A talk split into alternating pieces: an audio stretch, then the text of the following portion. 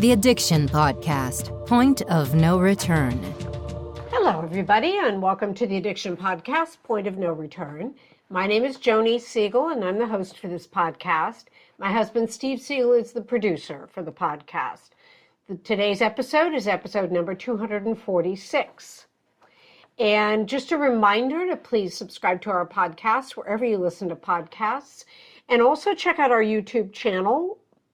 Pretty much since the beginning of 2020, all of our podcasts are also visual. They're also video recorded, and that's on our YouTube channel by the same name, the Addiction Podcast Point of No Return. If you have a story to share with us, please go to our website, the Addiction Podcast Point of No Return. No, sorry, just the addictionpodcast.com and reach out to us, and we would love to hear your story. Today we have an interview with a gentleman named Leigh Steinberg. Leigh is probably most known as an American sports agent, but he is also a philanthropist and an author. He has represented over 300 professional athletes in football, baseball, basketball, boxing, and Olympic sports. He has represented the number one overall pick in the NFL draft a record eight times. He's often credited as the real life inspiration of the sports agent from Cameron Crowe's film Jerry Maguire in 1996. He's also a philanthropist, and I want to hear him tell us a lot more about that. So let's talk to Leigh Steinberg. Leigh Steinberg, thank you so much for being willing to be on the podcast today and telling us your story. My pleasure. I know you're a busy dude. so, take us back to the beginning. Tell us a little bit about you, where you grew up. Um, I know that you're you had problems with alcohol, and how did that all come about? A lot later in life, um, and we actually didn't have alcohol in our house when I was growing up. I never saw either of my parents take a drink. We don't have it as a genetic marker. Um, I grew up in West Los Angeles uh, to a father who was a high school principal in the LA City schools and a mother who was a librarian. And my father's uh, chief avocation was being president of the Los Angeles City Human Relations Commission. So I was brought up with two core values. One was treasure relationships, especially family. And the second was try to make a meaningful difference in the world and help people who can't help themselves. So I was hardwired to to change the word, world for the better. Wow. And I went to, I like that. I like to hear that. That's awesome, Leigh. Sorry, go uh, ahead. So I went to uh, Hamilton High in West Los Angeles, and then a year to UCLA, and then it was the late '60s, and uh, the vortex of all student activity was Berkeley, and uh, it, it was a time where people were having their hair longer and wearing tie dye and work shirts and and sexual liberation and rock music and alternative uh, herbal substances, and uh, the big fight was against the war in uh, Vietnam. And so I ended up student body president when Ronald Reagan was governor, and he and I used to duke it out. And uh, so I learned everything I needed to learn about negotiating from uh, from Governor Reagan. And I was a dorm counselor in an undergraduate dorm, and they moved the freshman football team into the dorm. And one of the students was the quarterback on the team, and his name was Steve Bartkowski. And um, in 1975, he was the first player selected overall in the NFL draft. And at that point, there really wasn't organized sports agentry. A team could hang up the phone and say, We don't deal with agents and uh, but I, I, we got the largest rookie contract in NFL history. Wow! And um, so I was going to do something in politics or uh, some form of uh, civil liberties or civil rights uh, law, or get some court experience with the Alameda County DA. But this altered all of that, and uh, when we arrived in Atlanta, I saw that there were Klieg lights in the sky to sign uh, the contract for Bartkowski the next day. And there was a huge crowd pressed up against the police line. It looked like a movie premiere. And the first thing we heard was we interrupt the Johnny Carson show to bring you a special news bulletin.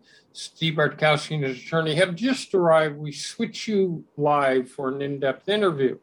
So I realized I was in another world when it came to sports. And I saw that the uh, athletes were the movie stars and celebrities and I thought, well, this could be a profession where if I have them retrace their roots to the high school uh, community and set up a scholarship fund or work for a church or Boys and Girls Club, and then go to the collegiate institution where someone like Troy Aikman endowed a full scholarship at UCLA or Edgerrin James at the University of Miami.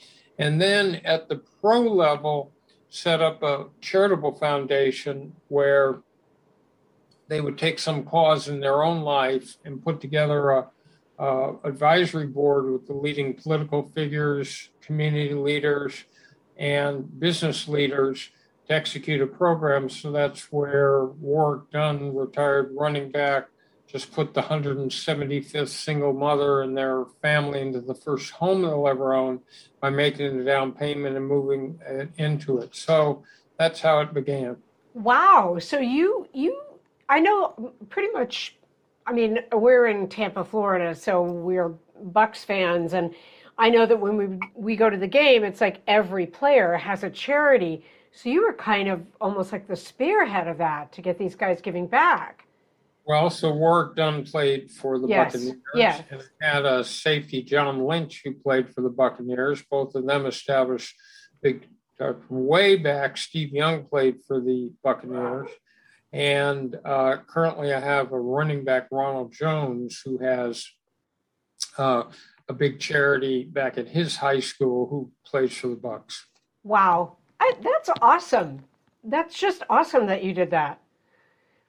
So that's basically been it, and it's also messaging. It's understanding that athletes can trigger imitative behavior, especially in rebellious adolescents.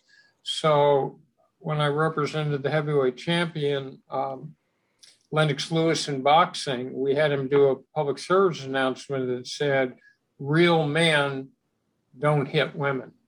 Wow. And that could do more for domestic violence education for young kids than a thousand authority figures ever could. Yep.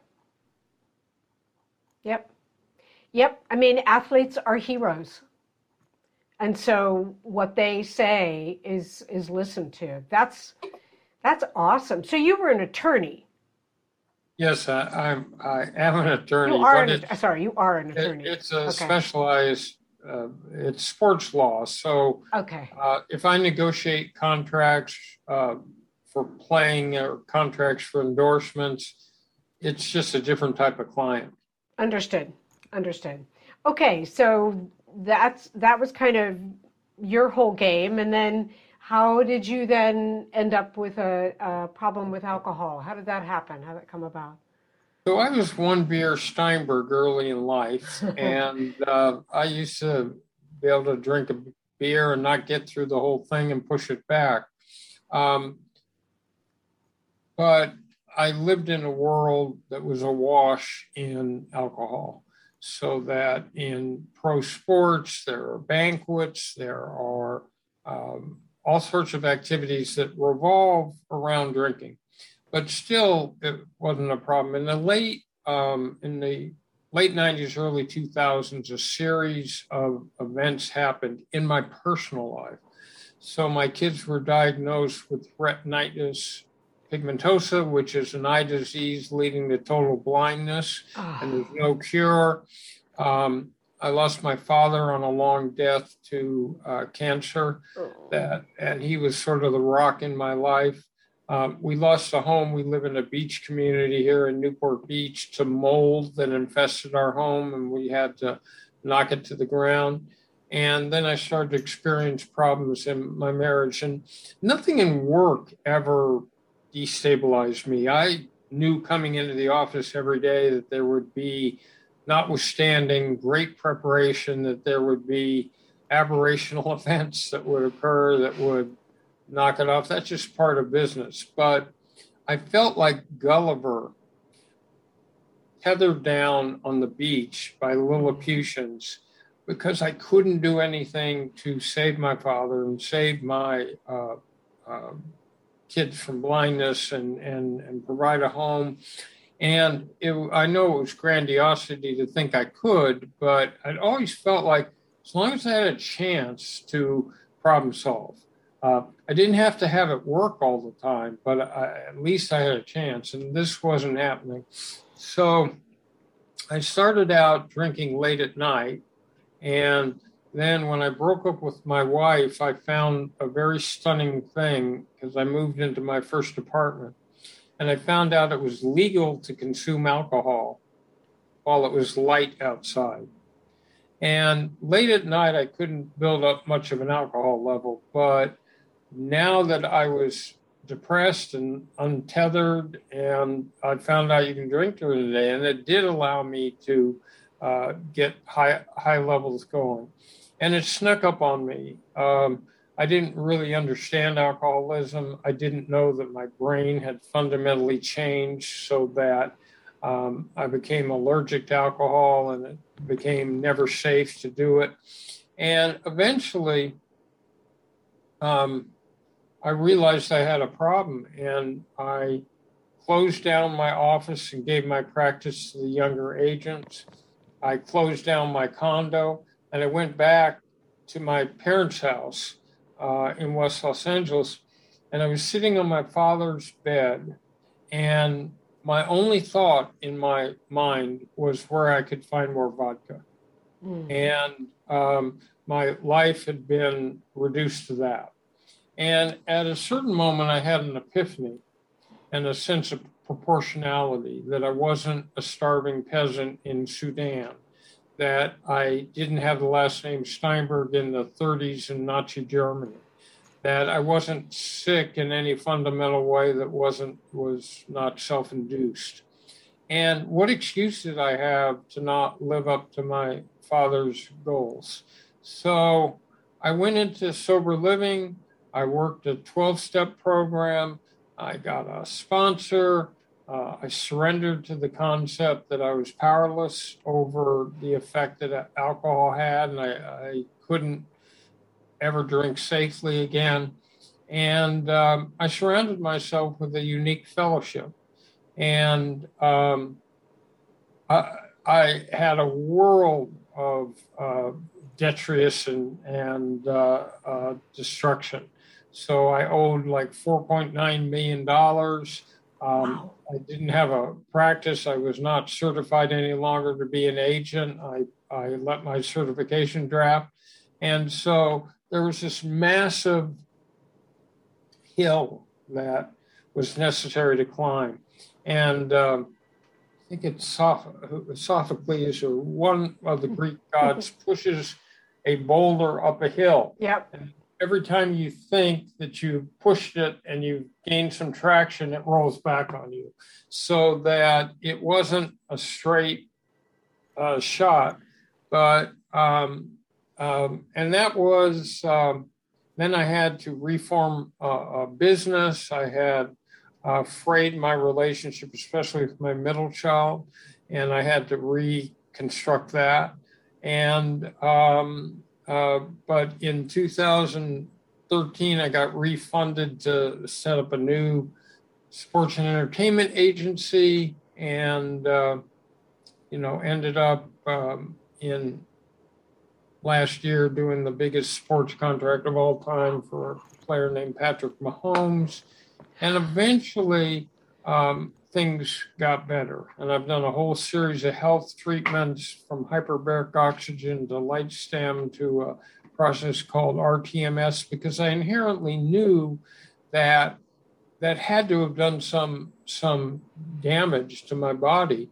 And um, um, so I faced it, got a brain SPECT, did all the things I could do to to speed up the regenerative healing process. and uh, I'm now rolling along in my 11th year. That's awesome. That uh, I mean, that's amazing.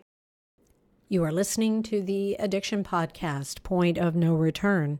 For more information on the podcast or to reach out if you have a story you would like to share with us, go to our Facebook page by the same name, or you can email us at theaddictionpodcast at yahoo.com, or go to our website, theaddictionpodcast.com, or call us at 727 314 7080. And please remember to subscribe to our podcast wherever you listen to podcasts and give us a five star review. Sometimes, the hardest thing about getting someone into recovery is getting them to agree to treatment. Bobby Newman, a certified drug counselor with 30 years' experience and an over 85% success rate as an interventionist, has created a series of 12 videos that you can use right now to learn every step to get your loved one to agree to treatment. Call 1 833 918 0008 today and say the word podcast to get a 10% discount. Or go to newmaninterventions.com and type in the word podcast for a 10% discount. This service comes with a free one hour consultation with Bobby. Ryan Schwab is a Florida native who grew up in Palm Beach County. He never had a father figure for guidance, so he joined the School of Hard Knocks, spending most of his life in the streets. As happens with so many young people, he was then introduced to alcohol and drugs. He lost his self respect, became a slave to drugs, went through multiple treatments, detoxes, incarcerations, and pure hell. Now clean and sober, five years later, Ryan gives hope to others through his podcast, Life Lessons and Struggles Over Coffee. Please subscribe to his podcast on Spotify or Apple Podcast. Now, I am assuming that when you did the 12 step program, you like just quit drinking cold turkey, right? Oh, from the mo- moment in March uh, 21st, 2010 was my sobriety date. And since then, um, I haven't um, used alcohol. Wow. But the reason I bring that up is because we know from a lot of the interviews that we've done that sometimes detoxing off of alcohol can it can be deadly. I mean, people can die. So the fact that you were it, yeah, able to do it, I mean, wow. So I I'm in the Guinness Book of Records for the most relapse prior to 2010. I mean, okay. there's a, there's probably a statute that says the most relapse. But um, when I would come down off of alcohol, I didn't um, go through any of the horror show that I saw other people do. It's just a matter of chemistry. And one of the problems was that I never got heavily hung over because I don't love pain. And, and if I had only gotten hung over after a binge, um, I mean, I didn't feel 100%, but I didn't have the splitting headache and all the rest of it. I never had the shakes. It's just, um, I could have. It's, I was just lucky. Yep. Yep. Well, very, very well done on all the years of sobriety. I, I know it's not easy there's a gentleman that I follow on Instagram who is in recovery, and every day he says it's day 490. Now it's day 491. So I know that it can be like that. And you said you used to measure it in days, but now you can measure it in years, which is very well, cool. Yeah, I went from days and then months. And yeah. look, I don't think anybody would ever be able to to rehabilitate themselves if the cravings didn't leave. And so that first part, well, it's sort of like at the first you go through a pink cloud where everything's great because you don't have alcohol. Then you get to the point where the cravings are there. And so you have to deal with that because what alcohol did to my brain was um, something where it took away the prefrontal lobe judgment. Hmm. And so I might sit in front of my condo and say, Tonight, I'm not going to drink. And magically, 15 minutes later, I had driven to the liquor store and I had a big bottle of vodka. Now, how did that happen? I was sitting there saying, I'm not going to drink.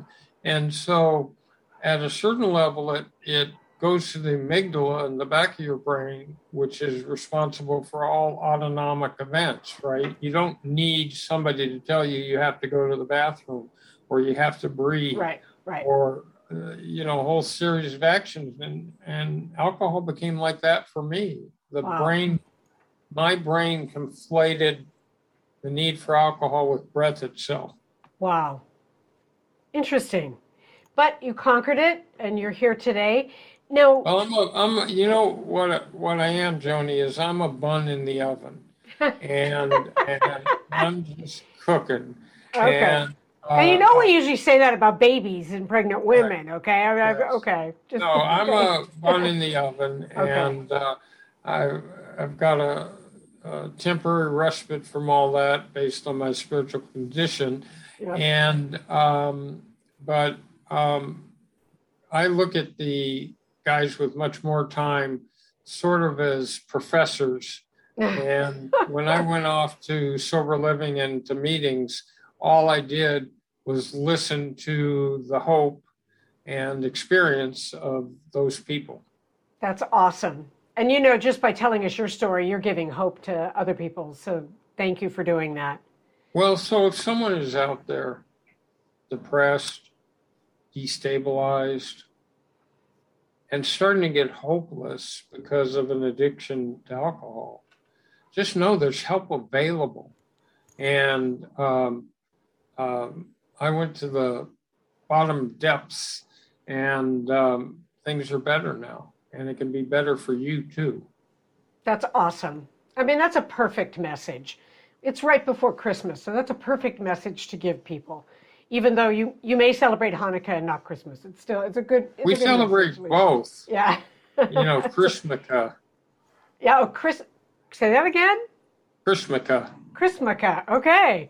I think we do that too because because Steve was raised in the Jewish faith and I was raised as a Protestant. So yeah, Christmaka. Okay, that's what we celebrate. My kids were the luckiest kids in the world. They got eight nights of Hanukkah and then they got stockings and Christmas presents. I love it. I love it. Well, you gave us a great message for everybody. Leigh, talk just a little bit about some of the philanthropy that you do currently, and then I will let you go. So, in the uh, NFL, um, we've got probably the most talented player, Patrick Mahomes, quarterback of the Kansas City Chiefs. We have another quarterback for the Miami Dolphins whose name is Tua Tagovailoa. Um, we have a quarterback for uh, the Washington Redskins named Taylor uh, uh, Heinicke, uh, who starts for them. We have the starting running back for the Rams named Darrell uh, Henderson. Um, we've got um, well, just a, a, whole variety of players. I mean, over time, I now have 12 players in football in the Hall of Fame, but I had a big baseball practice, big basketball practice. I did heavyweight champs like Lennox Lewis and Oscar De La Hoya. Um, in baseball, we have a number of Hall of Fame players. So it's been um, all of that. But um, and do they all do charity? Do they all have their own foundations? So in that initial meeting that I would have with them, I talk out their ability to leave a legacy. and the enemy, Joni, of athletes is self absorption. Mm-hmm. Well, enough about me. Can we talk about how you feel about me? That's self absorption. and so, what we're trying to do is to prepare them for second career and prepare an athlete for um, to be a citizen in in the world. And so, these programs help them achieve that because um, they see themselves in a larger way. So, one of the first things I'll say to an athlete is if you broke your leg tomorrow or you could no longer play, what other skills do you have? So, three of my former players actually own parts of NFL football teams. Uh-huh. Others of them are big successes in hedge funds or own uh, businesses, some of them in broadcasts. But you're ultimately, my job's not done until they're successfully ensconced in a second career. I think that's awesome. And I wonder, just kind of thinking here, if the if that helps the athletes that you represent maybe have a lower risk of um, of developing some sort of substance abuse because they have other purpose in their life than just playing the sport. Because we know from a couple of the athletes that we talked to, um, Randy Grimes, former Buccaneer, especially, where you know he said painkillers are you know kind of like part of the job description, and you know there there was a situation where he became a full on addict and then when he when he could no longer play that was what he did now of course he has pro athletes in recovery and has a whole other dimension to his life but i'm wondering if you instilling that in these athletes at the get-go helps them maybe be less likely to become addicted that, to drugs you know that's our hope now yeah. Um, the use of opiates as painkillers. Let's take a game like football. It's a traffic accident on every play. Yep. And I've had players who, like Randy, became addicted in the hospital, came out, you know, addicted to to Vicodin or uh, hillbilly, hillbilly heroin. Uh-huh. And um, so that, you know, that's been difficult. But they do have progressive uh, drug and alcohol programs. Um, and part of the problem post career is lack of structure. Mm-hmm. So athletes thrive on structure. They know what they're doing every day. They know when they're working out. They know when they're practicing. They know when to get on a plane. They have itineraries that lay everything out for them. And all of a sudden they retire and the structure's gone. And um, so what we're trying to do is provide structure in second career um, so that that they're not disoriented. I think that's awesome. I think everything you're doing is awesome, Leigh. And I think that your story of recovery is one that will give people hope. As you said, there's hope available. And if if Leigh can do it the way he did it, you know, you can do it too. And even though um, I uh, have had continuous sobriety for the last um, 11 years plus, um, there was a period where I kept relapsing. And so the other part of this is don't give up. Life will push you back. But the question is can you be resilient? Can you, in the midst of, um, of you know negative consequences can you visualize a better future i'm just the sort of person who if there's a barn filled with defecation you know pony poop thinks there's a pony in there somewhere so you've got to have that vision that there's light at the end of the tunnel that's huge leigh thank you so much for talking to us today my you pleasure. A couple books. I'm going to put up your book covers because that might be inspirational to people. But um, I just really appreciate you taking the time to talk to us today because it's a great story. You're a great well, keep, speaker. Yeah, keep up the good work you're doing because uh, the Addiction Podcast can help people change their lives. Thank you. Thank you so much. Thank you so much for listening. It's the 23rd of December. In two days, it's Christmas. And our wish for you is that you or your loved ones are clean and sober, and that 2022 is a completely different year for you and yours. If you've lost someone to addiction, our heartfelt sorrow goes out for you, and our love and our care for you. Thank you so much for listening. We will be back again next week.